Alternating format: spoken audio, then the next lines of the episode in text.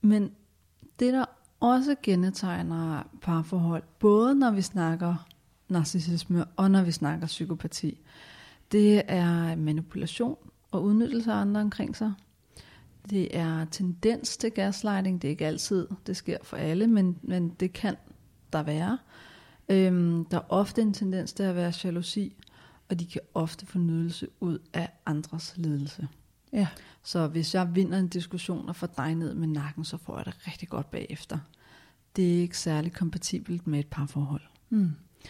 Men som du også nævnte før, det, nogle af de her ting kan være rigtig, rigtig gode i et job, Mm. hvor man skal køre derud af øh, for at komme op af den hierarkiske stige. Ikke? Hvis du er i et meget koldt miljø, op på toppen af øh, en, en lederstilling, mm. så kan det jo være ganske fint. Men det duer ikke et parforhold, for der har du brug for empatien og indlevelsen og, Mm. og kærligheden, kan man sige. Ja. Jeg sidder og kommer til at tænke på, at jeg har set en, en tendens over de senere år blandt nogle af mine øh, kvindelige klienter, som har været i parforhold med øh, mænd, Ja. som helt klart havde nogle øh, narcissistiske eller øh, psykopatiske træk.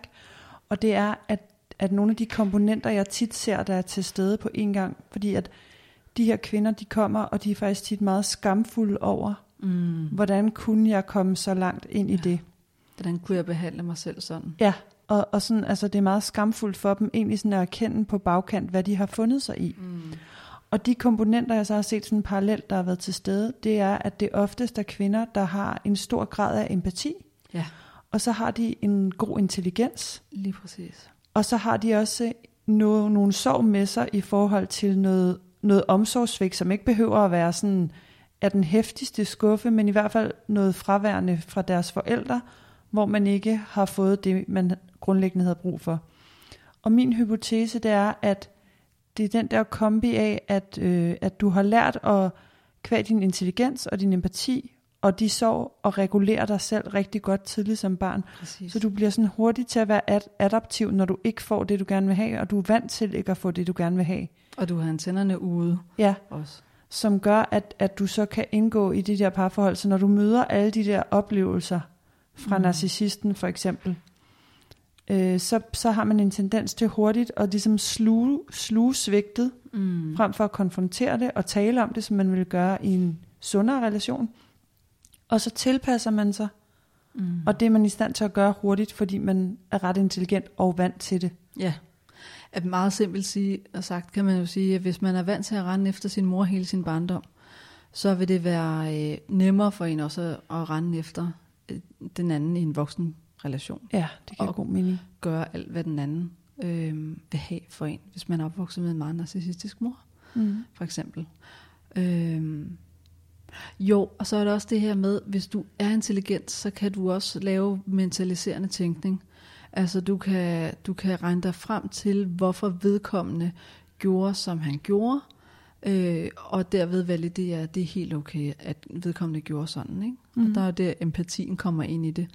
Vil du ikke lige forklare vores lyttere, hvad mentaliserende tænkning er, hvis der skulle sidde Jo. nogen derude, der ikke øh, lige er bekendt med det begreb? Ja, det går simpelthen ud på, at man kan øh, se det fra den andens øh, perspektiv. Meget mm. enkelt sagt. Mm-hmm. Men man kan simpelthen øh, leve sig ind i, hvorfor vedkommende gør eller tænker, som han gør, og hvad der er sket forud for. Ja. Så hvis nu jeg står til en forelæsning og holder et kursus, og hele salen gaber sådan på skift, så hvis jeg har meget lav mentalisering, kan jeg tænke, åh oh, nej, nu keder alle sig. De synes, jeg er en idiot. Mm-hmm. Det jeg holder er noget værre lort.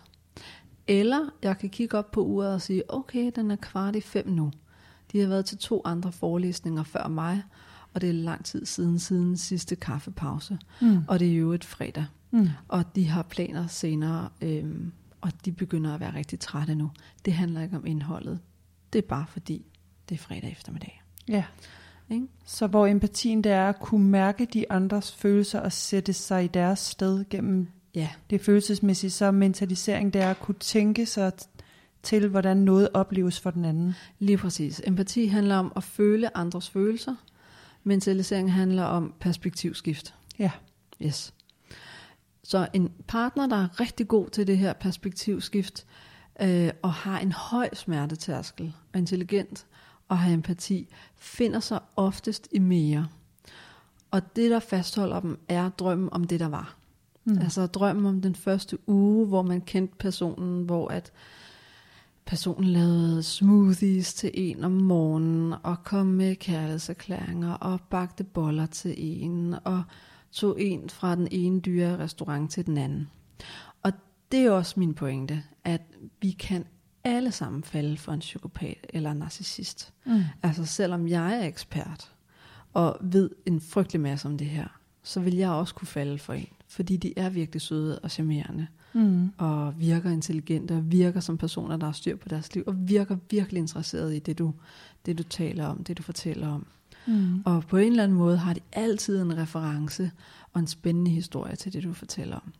Ja, så har jeg også tit tænkt, at der er jo også det forhold i Danmark, som er sådan et samfundsforhold til stede, Mm. hvor at vi har en ret, øh, vi har jo sådan en meget tillidsbaseret kultur i Danmark, at ja. Vi stoler på hinanden, indtil det modsatte er bevist. Præcis. Hvor andre kulturer i for eksempel ulande eller folk, befolkninger, der har oplevet Mm. krig og nød og sådan noget, de er mere på vagt og mere mistænksomme over for hinanden. Ja. Så vi kommer ikke som udgangspunkt øh, ind i en ny relation som danskere og forventer, at der kommer noget dårligt. Nej, man kan jo også, man kan også sige det sådan, at, at størstedelen af den danske befolkning har en sikker tilknytning. Ja, Så de har forventning om den ene sten. De stoler på den anden. Øh, de er ikke bange for utroskab. Nej. 60 procent af os er i hvert fald ikke. Øh, hvor i, i U-landet, der tror jeg, at den undgående tilknytningsstil vil være mere fremtrædende, Ja. hvis de har været udsat for passivt eller aktivt omsorgsvigt. Mm. Fordi der, der passer man på, der holder man afstand, fordi Ja. ja. man har brændt nallerne, Ja, og man har en forventning om, at det vil gå galt. ja, Så jeg skal passe på. Jeg vil blive udnyttet. ja. Så derfor skal jeg ikke øh, satse mit, mit liv og mine børn og mit hus på det her. Nej. Det giver god mening. Jeg havde en vigtig pointe før i hovedet. Nå jo, jeg tænker også, at det der er vigtigt at sige i den her kontekst, fordi hvis du nu sammenligner øh, det med en partner, der ikke vil finde sig i de her ting, så er det jo en med øh, gennemsnitlig eller lidt lavere intelligens, som ikke har empati. Og det er sådan meget, øh, meget karikeret sagt, men, men hvis du forestiller dig typen, som siger, det piskede jeg ikke finde mig i, Mm. eller sådan skal du ikke tale til mig, så er det jo faktisk en, en god og sund øh, måde at reagere på det på. Ja, det er jo en grænse. Det er en grænsesætning, nemlig. Og det er det, som, øh, som de øh, intelligente, empatiske øh, typer med en høj smertetærskel har svært ved. Fordi vi har så meget indlevelse. Øhm, men det er det, der er rigtig sundt. Og min pointe med, at folk med narcissisme eller psykopati ikke bliver diagnostiseret typisk, er også at slå et slag for, jamen det er fuldstændig lige meget, Mm. om personen i sidste ende har en diagnose eller ej. Hvis personen er en idiot, så skal du ikke finde dig i det. Mm. Øhm, jeg ved, at ham, der har været med til at udvikle kapitlet om narcissistisk personlighedsstruktur i DSM, altså det amerikanske diagnosesystem, han sagde, at, øhm, at det har været et meget svært kapitel at skrive og forske i, fordi som udgangspunkt kan vi jo ikke diagnostisere idioti. Mm. Øhm, God pointe. Ja, lige præcis. Det er, man opfører sig som en idiot, man tager ikke hensyn til andre, man er berettiget, man Mm. er selvcentreret, man er egoistisk. Mm. Øhm, så derfor må jeg også bare skære igennem og sige, hvis at der er en uacceptabel adfærd, du ikke vil finde dig i, hvis du går hen og spekulerer i, om vedkommende er narcissist eller psykopat, mm. så er der noget galt. Ja, jeg plejer at sige, at i en hvilken som helst sund relation, uanset om det er en arbejdskollega, eller en ven, eller en kæreste, eller, hvad, eller et familiemedlem, Mm. så er det aldrig noget problem at have øh, en samtale om at sætte en grænse. Lige præcis. Fordi den anden vil altid være, den anden vil aldrig have som agenda, at det er okay at sove dig. Nej, Så den anden vil altid være imødekommende for, at selvfølgelig skal jeg hjælpe dig til, at vi har det godt sammen. Og et menneske med empati vil altid være nysgerrig på at forstå det korrekt og rette Mhm. mm. op på det, hvis man har begået en fejl. Ja, og lære noget om sig selv, hvis man kommer til at jogge i spinaten. Lige præcis. Så hvis man, øh, hvis man går med tanker, eller øh, kan jeg nu sige det her, uden vedkommende eksploderer? Eller øh, den klassiske tanke, øh, så, hvor det er vildt gralt, hvis man tænker, hvis jeg forsvinder, så er det ham. Det er der nogen, der skal vide. Mm. Eller øh, hvis, jeg, hvis jeg går fra ham, er jeg så i fare? Mm. Eller er han psykopat? Altså hvis man går og grubler om ens partner er psykopat, så er det fordi ens grænser er blevet overskrevet, og man ikke er blevet hørt. Ja. Øhm, så der vil jeg også bare slå et slag for, at jamen, er han en idiot, så sæt nogle grænser. Mm. Så simpelt kan det siges. Mm. Øhm, fordi vi skal ikke begynde at forklare, eller, eller give yderligere forståelse, eller accept af det, der sker. Øhm, fordi forklaringer, det vil bare blive en bortforklaring. Det er den der klassiske sætning med, jamen jeg ved jo også godt, at han har haft en hård opvækst, og han havde en virkelig streng far, der tæskede ham, og en mor, der ikke kunne rumme ham, osv. Det kan godt være, men han skal stadigvæk opføre sig ordentligt. Ja. Øh, Cleo, et andet, øh, et andet begreb, som meget, meget tit er op og vende i debatten, når man taler om øh, narcissisme og psykopati og øh, sunde og usunde parforholdsstruktur, det er det her gaslighting-begreb. Ja. Kan du ikke lige fortælle lytterne, hvad det handler om, og hvordan det spiller ind her?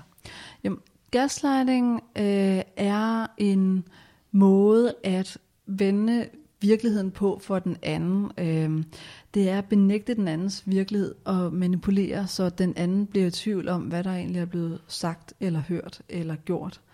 Øh, og om man kan stole på sine egne sanser, øh, grundlæggende set. Øh, det kommer jo ud fra, navnet øh, kommer ud fra et teaterstykke, hvor manden får konen til at tro, at øh, det hun så, det så hun i virkeligheden ikke. Mm. Og ved at øh, manipulere hende til en forkert historie, kommer hun til at dække over hans kriminalitet. Ja. Øhm, uden at vide det. Kunne du give et eksempel på, øh, måske fra nogle klienter, du har haft i anonymiseret form eller et eller andet, på, øh, på gaslighting? Ja, det kan jeg godt. Øhm, jeg har haft øh, flere par, hvor jeg har bemærket gaslighting. Det er ikke altid, jeg siger det, fordi at øh, det gavner ikke parterapien. Det, det konfliktoptrapper bare yderligere.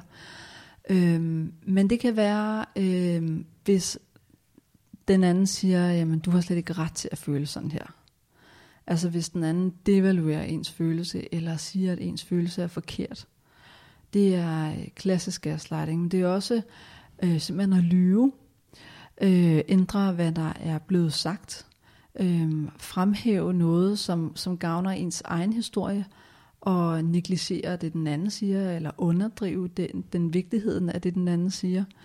Øh, det kan være, at hvis man bliver, øh, øh, hvis den der gaslighter bliver konfronteret med noget, der er ubehageligt, så vil de lynhurtigt tage fat i et eksempel fra fortiden og sige, jamen du gjorde også sådan. Eller tage fat i noget helt irrelevant. Jamen, jamen du har jo gjort sådan her dengang, så derfor er du den og den slags person. Øhm, det er ofte et, et diskret greb i gaslighting, når man kigger på det ydre og kropssprog, er, at øh, tempoet bliver meget hurtigt kørende. Øhm, og det bliver meget, øh, hvad skal man sige, aggressivt i stemningen. Ikke nødvendigvis i tonelejet, men man kan mærke her, der, der er der noget kulde, noget passiv aggressivitet, som jeg ikke kan sætte fingeren på. Mm. Men jeg kan mærke, at jeg bliver meget utryg, og jeg bliver meget forvirret. Mm. Og når der gaslightes, så er det også meget normalt, at der kommer alle mulige afstikker hen i fuldstændig irrelevante emner øh, i forhold til det, som egentlig var agenda for samtalen. Mm. Øh, så når der ændres historie, når at, at ting benægtes, øh, når der kommer irrelevante ting, som, øh, som gør, at man bliver kritiseret fra fortiden, øh, og tingene bliver vendt mod en lynhurtigt, så er det klart, at man føler sig fuldstændig udmattet og forvirret, og man kan ikke stole på, hvad der er op og hvad der er ned i ens virkelighed. Nej. Og det er derfor, at hvis der er gentagende gaslighting over lang tid, og det næsten er hverdagen, så er det super giftigt. Fordi mm. først så mister man sit selvværd, man mister sin energi, altså den her det drive til overhovedet at gøre noget ved det. Man øh, får depression, Mm. og i aller værste tilfælde kan man faktisk gå hen og blive lidt småpsykotisk. Ja. Fordi øh, ens sanser begynder at drille ens, ens sanseapparat. Øh, og ens øh, metakognition, altså ens tanker om ens tanker, Mm. øh, bliver fucked til sidst. Ja. Men man kan sige, jeg sidder og tænker, hvis man, hvis man er i et parforhold, hvor der er sådan ret meget gaslighting til stede, Mm. så tænker jeg, at en pointer vel er, at man, hvis man begynder at tænke, at det er bare mig her, så kan man jo kigge sig om i sine andre relationer og se, om, om det er de samme følelser, man har i forhold til samtaler med venner eller kolleger eller noget Ja. andet. Og om man har det samme behov for at optage samtaler. Ja, Altså, Ja. Det har vi jo ikke. nej. Øhm, og, og, og det er også en af mine, mine pointer, ikke? at øh, normalt så investerer vi jo 90% af vores energi i et parforhold, og måske 10% ud til vennerne, når vi er super sammensmeltet og i symbiose med dem. Mm. Øh, hvor her der vil jeg anbefale at vende den om. Altså simpelthen bruge energi, investere energi i de venner, der er der for dig, som behandler dig ordentligt. Mm. Øhm, og så bruge så lidt energi med den partner, der gaslighter som muligt, hvis man altså beslutter sig for at blive i forholdet. Ikke? Mm. Øhm, men som jeg også lige kom ind på, man kan godt have en trang til at skrive en lang mail og stå ved ens følelser, fordi der ved man, at når man sidder i ro og mag, så er der ikke nogen, der sabler en ned. Men man kan ikke blive forstyrret i det, man gerne vil have sagt. Ja, lige præcis. Og øh, man kan også have en trang til at optage samtaler, for at vedkommende ikke senere skal benægte, hvad der er blevet sagt, eller hvad der er blevet aftalt. Mm. Men problemet er bare, at hvis du sender en mail, lang mail om dine følelser, og hvad der er blevet sagt og gjort, så vil vedkommende bare gaslighte skriftligt og benægte alt. Øhm, hvis du siger til vedkommende, at jeg har optaget vores samtale, så er det da klart, at de vil flippe ud, og så vil de svine dig til og nedgøre dig, eller sige, jeg vil aldrig være den type, der kunne finde på at optage dig på bånd. Hvad er du for et menneske, ikke? Mm. Så det løser faktisk ikke noget, hvis vi optager eller skriver lange mails. Du bliver bare gaslightet yderligere. Mm.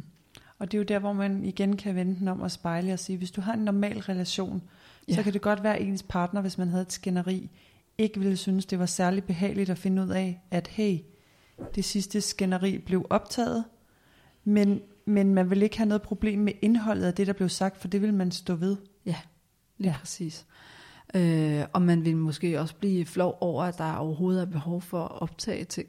Ja, man vil tænke, er vi virkelig der? Ja, præcis. Eller hold da op, nu, nu skal vi i parterapi. Der skal gøres et eller andet, fordi vi er ved at komme for langt fra hinanden. Ja, Hvor at en, en psykopat ved have det primære behov vil være at kontrollere den anden. Og hos narcissisten vil det primære behov være at fremstå som vinderen. ja og fremhæve, at, at hold da op, har du gjort det her mod mig? Lige Jeg, som er præcis. så fantastisk. Jeg, som er så uskyldig, jeg er berettiget til, at du følger, hvad end jeg siger og gør. Mm. Ja, Øhm, ja, og det leder mig faktisk videre til de fem typer af vold. ja. Øhm, fordi nu har vi jo lige snakket meget om narcissisme. Jeg tænker også, at vi skal ind på psykopati. Ja. Øhm, hvis du, Malene, vågner op en dag og er i tvivl om, jamen, fortjener jeg at komme ind på et krisecenter? Er det så grædt? Så kan jeg fortælle dig, at krisecentrene, de opererer efter fem forskellige typer vold.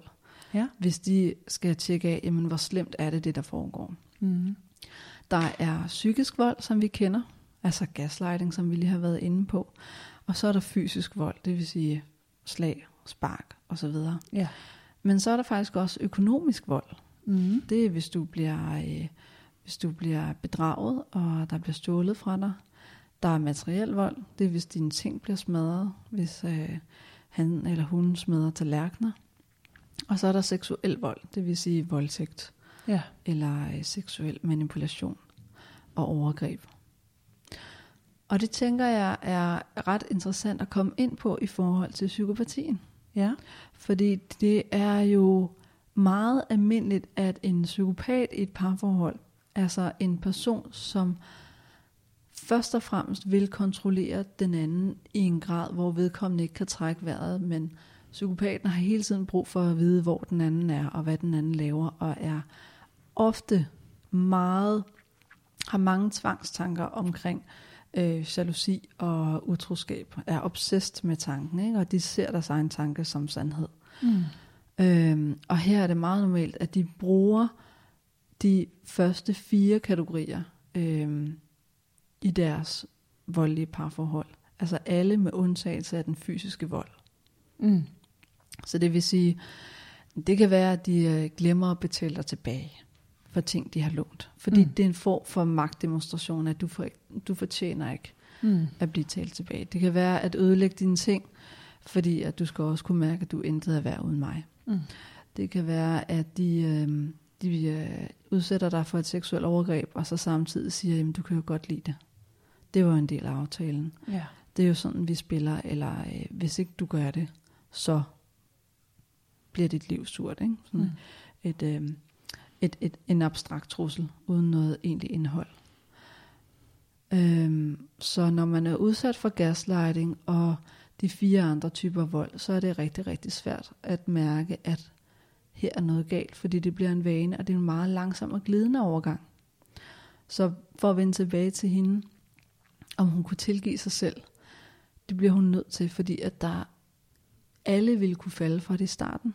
Ja. Og langt de fleste, de holder ud og laver undskyldninger for den anden, fordi de fleste af os er empatiske mennesker, ja. der er empatiske. Det er jo også derfor, det er så vigtigt, hvis man er eller har været i et forhold med nogen, der var øh, narcissistiske eller psykopatiske, at få det bearbejdet. Ja. Enten med en psykolog og eller med nogle gode venner eller netværksfora, hvor at der er ligesindet, fordi at for det første, så tager det skammen ud af alt det oplevede, Yes. og for det andet, så får man øh, normalitetskalibreret sig selv, plejer jeg at sige. Lige præcis. Altså det der med at få se, at det var ikke normal adfærd det her, og jeg forsøgte at navigere i det efter bedste evne, men det er ikke normalt at blive behandlet sådan, så det er mærkeligt, at, eller så det er ikke mærkeligt, at jeg blev så forvirret mm. og kæmpede så meget for at finde vej i det, fordi at alle normale relationsstrategier, eller stort set alle, var i hvert fald sat ud af spil, ikke? Ja, lige præcis. Og, og man vil også, det jeg ofte ser er, at de i de næste forhold, de vil ofte nøjes, altså Ja, få en, en partner, der, der har nogle fejl, men i det mindste slår han ikke. Eller Ja. i det mindste er han ikke modbydelig over for mig. ja, Øhm, fordi at selvværd har fået sådan et ordentligt dyk nedad, så kan man ikke mærke, hvad man egentlig fortjener. Ja, så de næste forhold kommer mere til at handle om at sikre en okay grad af psykisk tryghed, mm. end egentlig at finde en partner, der matcher en, og som, øh, som har de kvaliteter, man ønsker. Ja. Så er tryghed omdrejningspunktet mere end, hvem er du som menneske? Ja, lige præcis. Og noget jeg ofte ser, det er øh, kvinder, der kommer ud af et forhold med en psykopat eller machomand, eller hvad vi skal kalde ham. Og den næste, de finder, er øh, en træmand. Mm. En ret, ret kedelig mand. Måske lidt under tøflen. Måske nemt at dominere lidt. Øh, mm. Hvor de kommer til at have den, den maskuline energi. De kommer til at være drivet i deres forhold. Ja, så er de sådan mest i kontrol. Præcis. Og det er ufarligt. Mm. og det er trygt. Men, men efter et stykke tid vil de kunne mærke, at det de i virkeligheden har brug for i et parforhold, som de jo så kan mærke senere hen, når deres selvværd er blevet kalibreret. Det her med at tale følelser, eller at øh, han tager initiativ til, hvor det skal hen, og hvordan det skal gøres, eller han er en god og selvsikker elsker. De her mas- den her maskuline energi begynder de så at kunne savne igen. Ja, Og det er der, hvor, hvor mange vågner op en dag og tænker, fuck, nu har jeg brugt for mange år på den her mand. ja, eller hvordan havnede jeg her? Hvordan havnede jeg her? ikke? Det er meget klassisk. Mm. Cleo, noget af det, som jeg også øh, oftest er stødt på blandt øh, kvindelige klienter, det er det her med, at, øh, og særligt hvis det er nogen, der sidder i et forhold, mm. øh, som er dysfunktionelt på den her måde, det er sådan, at der er en halv ubevidst øh, ønske om at redde ham, fordi Ja. det er jo synd for ham. Mm. Så kan du ikke sige noget om det? Jo, altså det er en af de mest normale øh, gængse myter. Og den, den kommer af, at man har jo stadigvæk en drøm fra, da man mødte hinanden. Den her karismatiske mand, der, der gav alle restaurantbesøgende osv. Det er den, man holder fast i. Man har forelsket sig i en person, som han ikke er, men som man troede, han var Ja. og som man gerne vil tilbage til. Og, øh, og så har du lært ham at kende. Du har fået at vide, at han har haft en rigtig hård opvækst, og han har nogle ar på sjælen. Så du tænker, jamen det her kan være relationen, der kan fikse hans tilknytning, Mm. eller kan ændre hans liv, eller forstå, at andre mennesker ikke er farlige.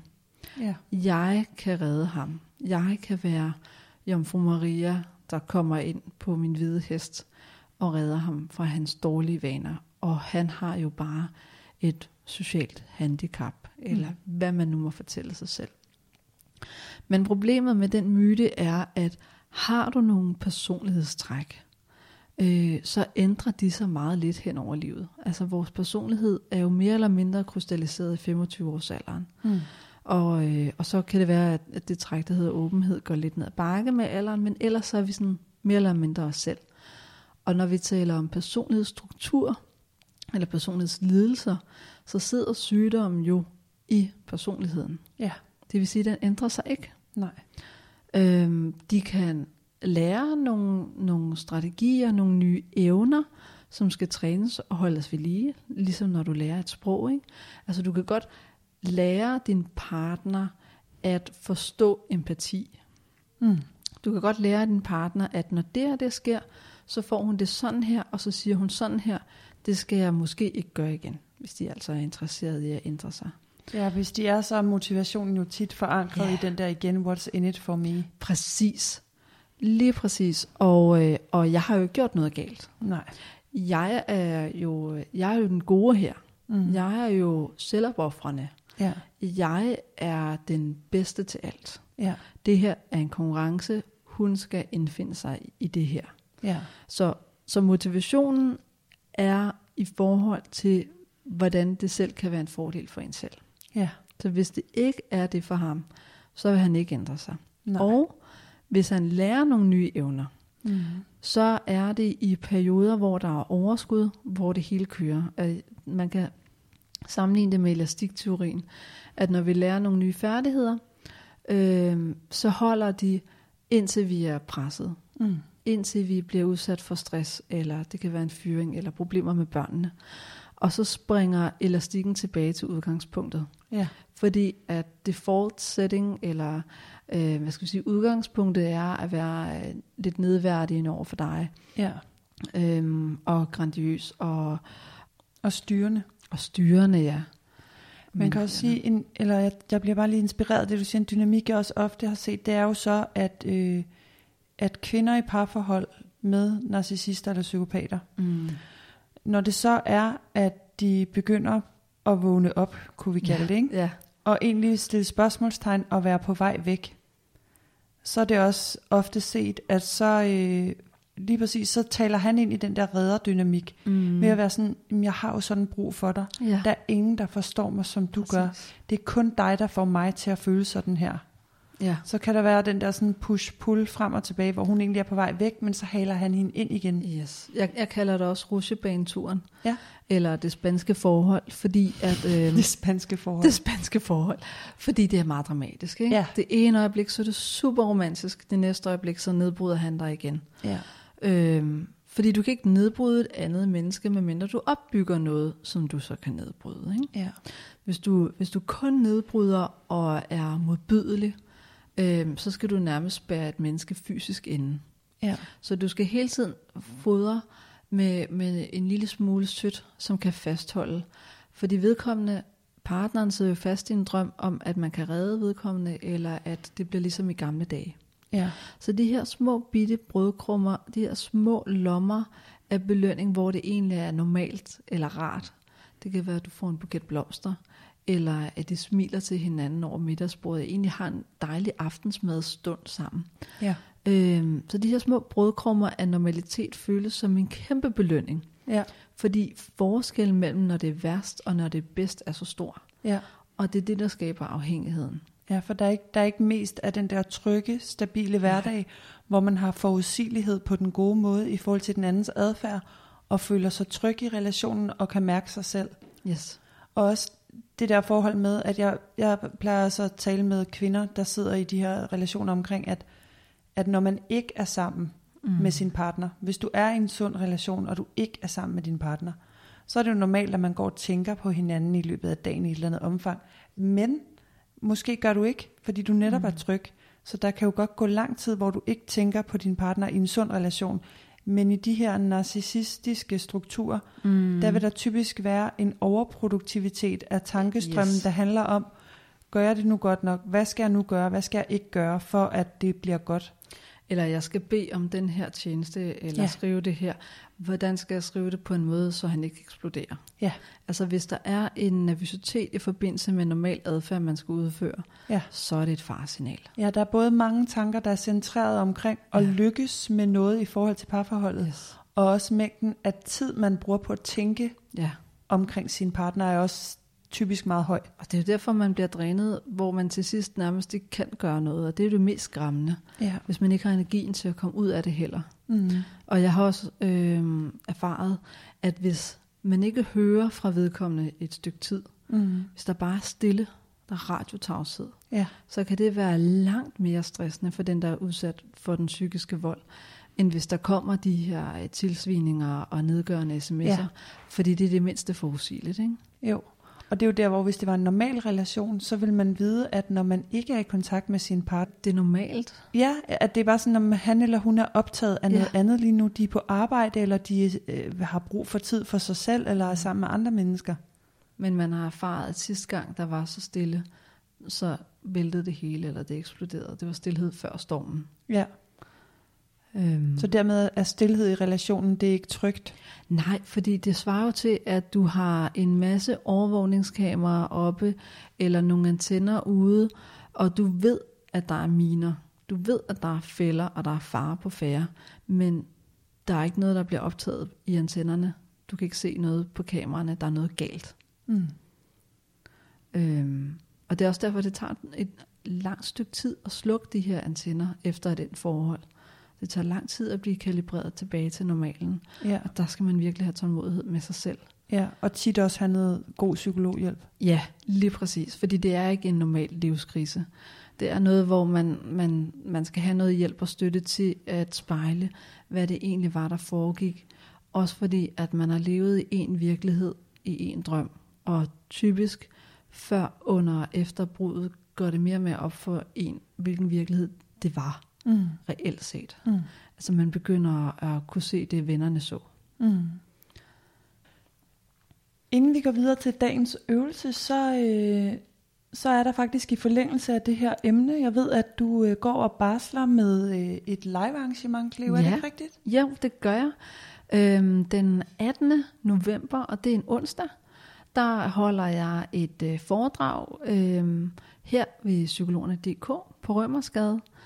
Og det kommer til at handle om jamen, samme emne som i dag. Mhm. Mm-hmm. Narcissisme, psykopati og sociopati. Øh, men hvor jeg gør endnu mere ud af det med parforhold og grænsesætning. Øhm, og det bliver rigtig spændende. Og så har jeg også skrevet blog om øh, narcissisme i forhold til parforholdet. Den kan man gå ind på min hjemmeside og læse på ja. cleo.dk. Og man kan også læse om det, jeg har skrevet i forhold til, øh, til parforhold og gaslighting inde på psykologerne.dk. Mm. Hvor køber man billet til dit foredrag henne? Det gør man inde på Billetto. Ja. Øh, og man kan også se eventet på Facebook. Ja. Og, øh, På psykologernes side, ikke? ja, man kan Ja. både se det på øh, psykologernes Facebook-side og psykologernes hjemmeside. Der, Ja. Vi har fået en underside, der hedder Events. Ja. Så jeg tror, at den nemmeste vejen er psykologerne.dk, og så tryk på Events, og så er du der. Og for de lyttere, der måtte sidde derude, som måske sidder i fjerne dele af Danmark, og ikke Ja. lige ved, hvor Rømersgade ligger hen i København, så vil jeg bare lige tilføje, at det ligger lige ved siden af Nørreport station, så man kan med stor fordel hoppe ind i toget, og så tage det næsten lige til døren, og så er der to minutters gang over Præcis. til vores gode øh, lokale her, hvor et foredrag foregår. Ja, lige præcis. Og øh, man skal til at være hurtig nu, fordi der er kun 20 pladser til rådighed på grund af corona. Mm. Og vi har fået solgt langt størstedelen. Øh, jeg tror, der er fire eller fem pladser tilbage. Ja, og ellers så må vi jo lave en gentagelse, hvis at der er stor... Øh, så hvis man går forgæves på billetter, så kan man med fordel lige sende Cleo en mail, så kan vi se, om vi skal arrangere et til os. Ja. Det er jo det. Ja, og hvad der ellers er nyheder? Jo, øh, podcasten skifter navn. Ja. Øh, og det gør den for at øh, gøre det lidt mere simpelt. Jeg kan godt lide, hvis det får en lidt kortere titel. Jeg synes, Indsigt med Cleo samtaler om psykologi er meget langt. Så hvad kommer din podcast til at hedde fremover? Ja, men øh, jeg er lidt i tvivl. Enten skal den hedde Nær din psyke, som jeg oprindeligt tænkte, men jeg tror, jeg ender på samtaler om psykologi, Mm. så det ikke bliver lavet helt vildt om. Ja. Øh, og så den hedder det, det er, Mm. simpelthen. Ja. Og så en lille teaser. Ja. Et andet live show, øh, jeg skal være med på, det er på Stribe, som er en seriemorder kulte podcast. De holder et live show på øh, Lygten station ved Nørrebro station, Mm. Hvor der også stadig er få billetter tilbage, hvor jeg kommer ind som, øh, som deres hvad skal man sige, paneldeltager og udtaler mig om det psykologiske og diagnostiske øh, blandt de her forbrydere, som, som de tager op. Ja, spændende. Ja, Mm. Ja. Så skal vi til dagens øvelse. ja. Ja. Jamen, jeg har tænkt, at dagens øvelse skulle være selvværdstræning, fordi at det har jeg skrevet blog om. Man kan gå ind og læse mere om det, hvordan man bruger det i øh, skriveterapi. Men også fordi, at grænsesætning er så vigtigt, når vi taler om psykisk vold og gaslighting. Mm.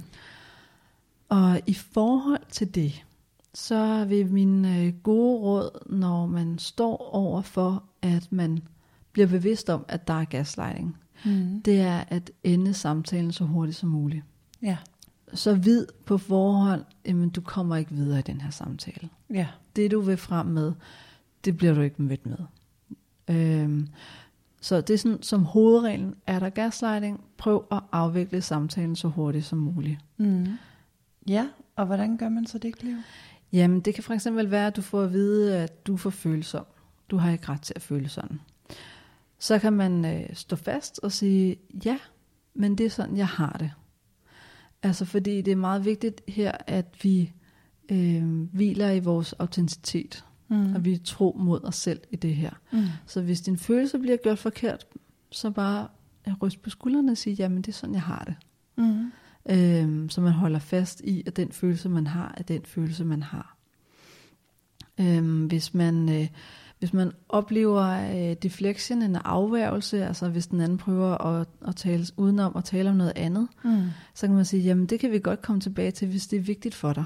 Altså man anerkender, hvor den anden er, Mm. men jeg vil gerne have, at vi bliver ved det, vi er i gang med at tale om. Ja. Men igen, hvis man gør det nogle gange, og det stadigvæk ikke lykkes, så kom ud af samtalen, fordi vedkommende vil ikke give sig, vedkommende vil ikke tale om det.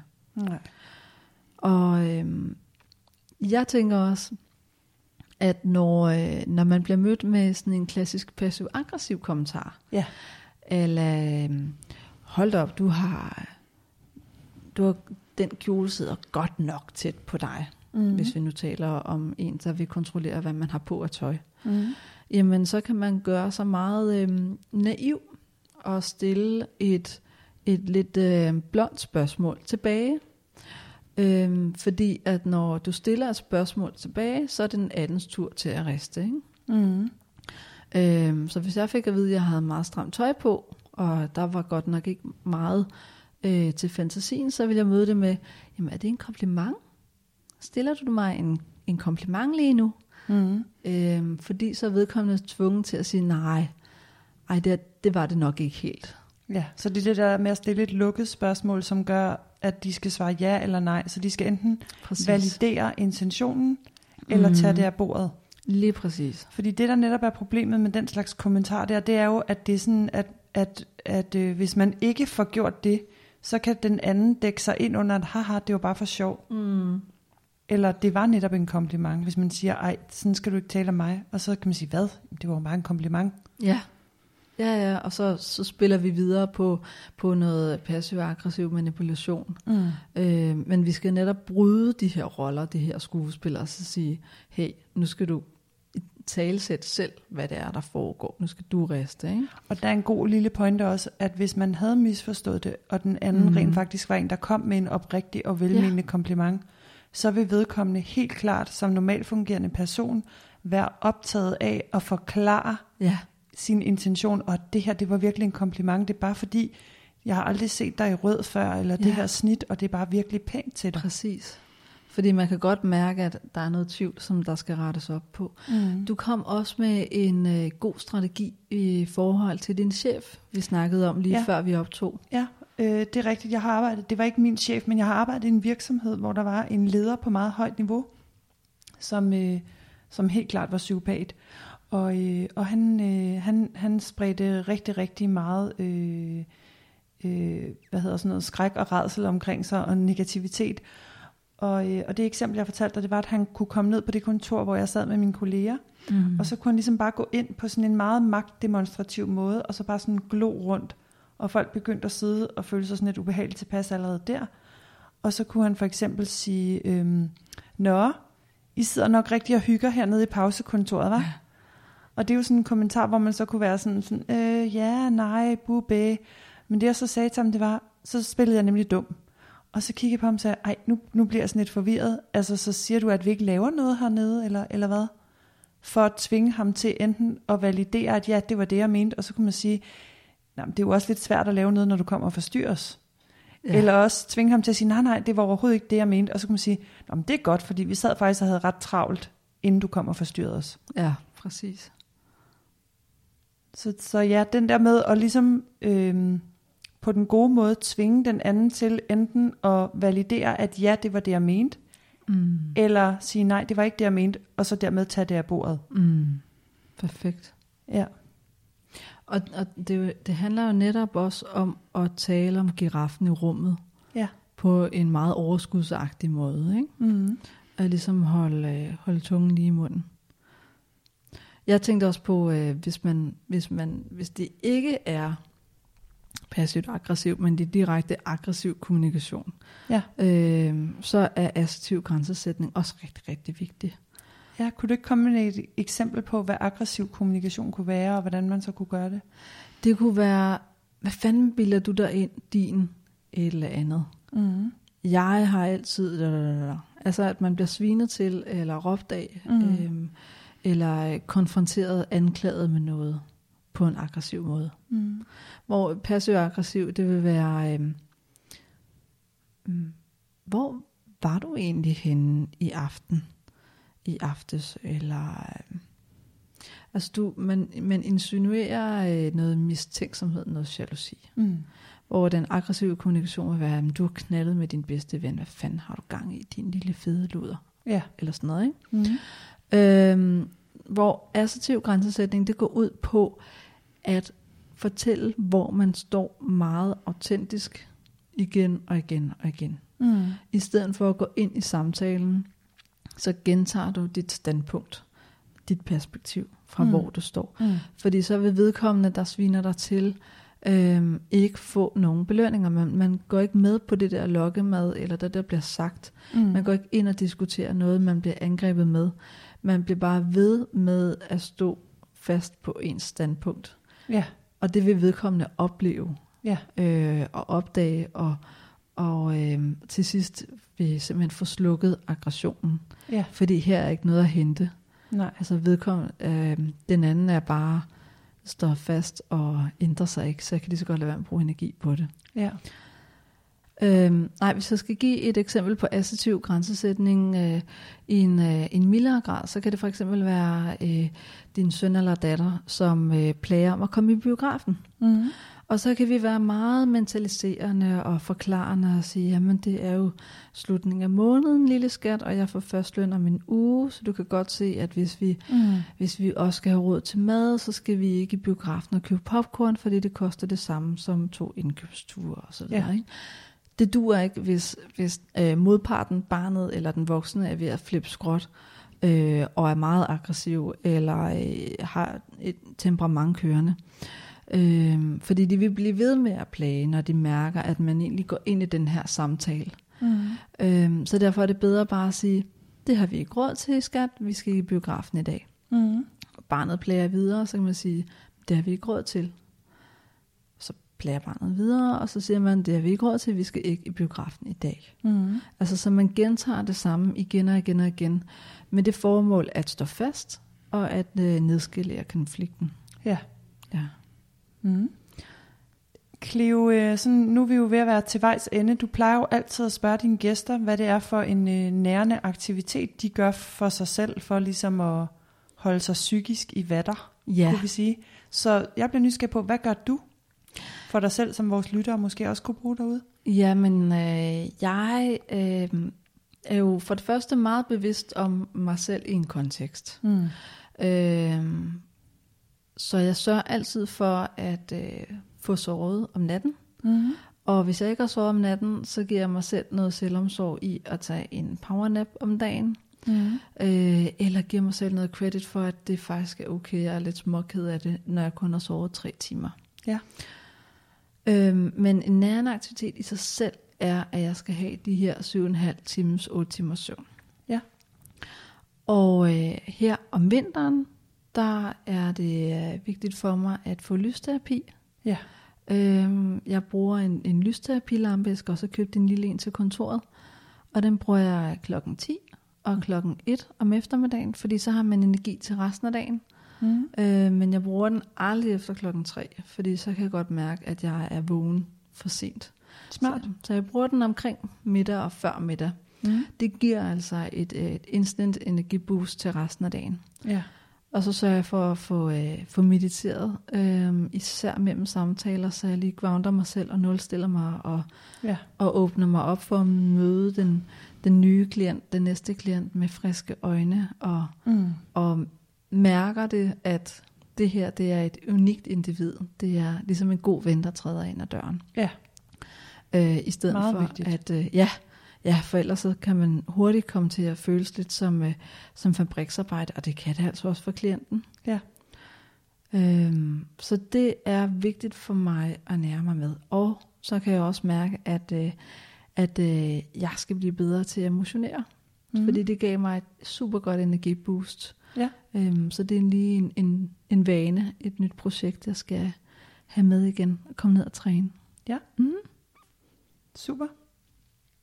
Ja, super gode, øh, super gode nærende aktiviteter, du anbefaler, Cleo. Så hvad, øh, hvad er så din dags anbefaling til, øh, til ting, man kan lytte til eller se i forhold til det her emne? Ja, altså jeg synes jo, det virker enormt godt med øh, dokumentarer med virkelige mennesker, hvor det enten er narcissister eller psykopater, man er fat i, fordi kompleksiteten af samværet med de her mennesker er jo så vildt. Altså, Mm. øh, partneren til, til en psykopat er jo ofte den sidste, der opdager, at vedkommende er psykopat. Ja.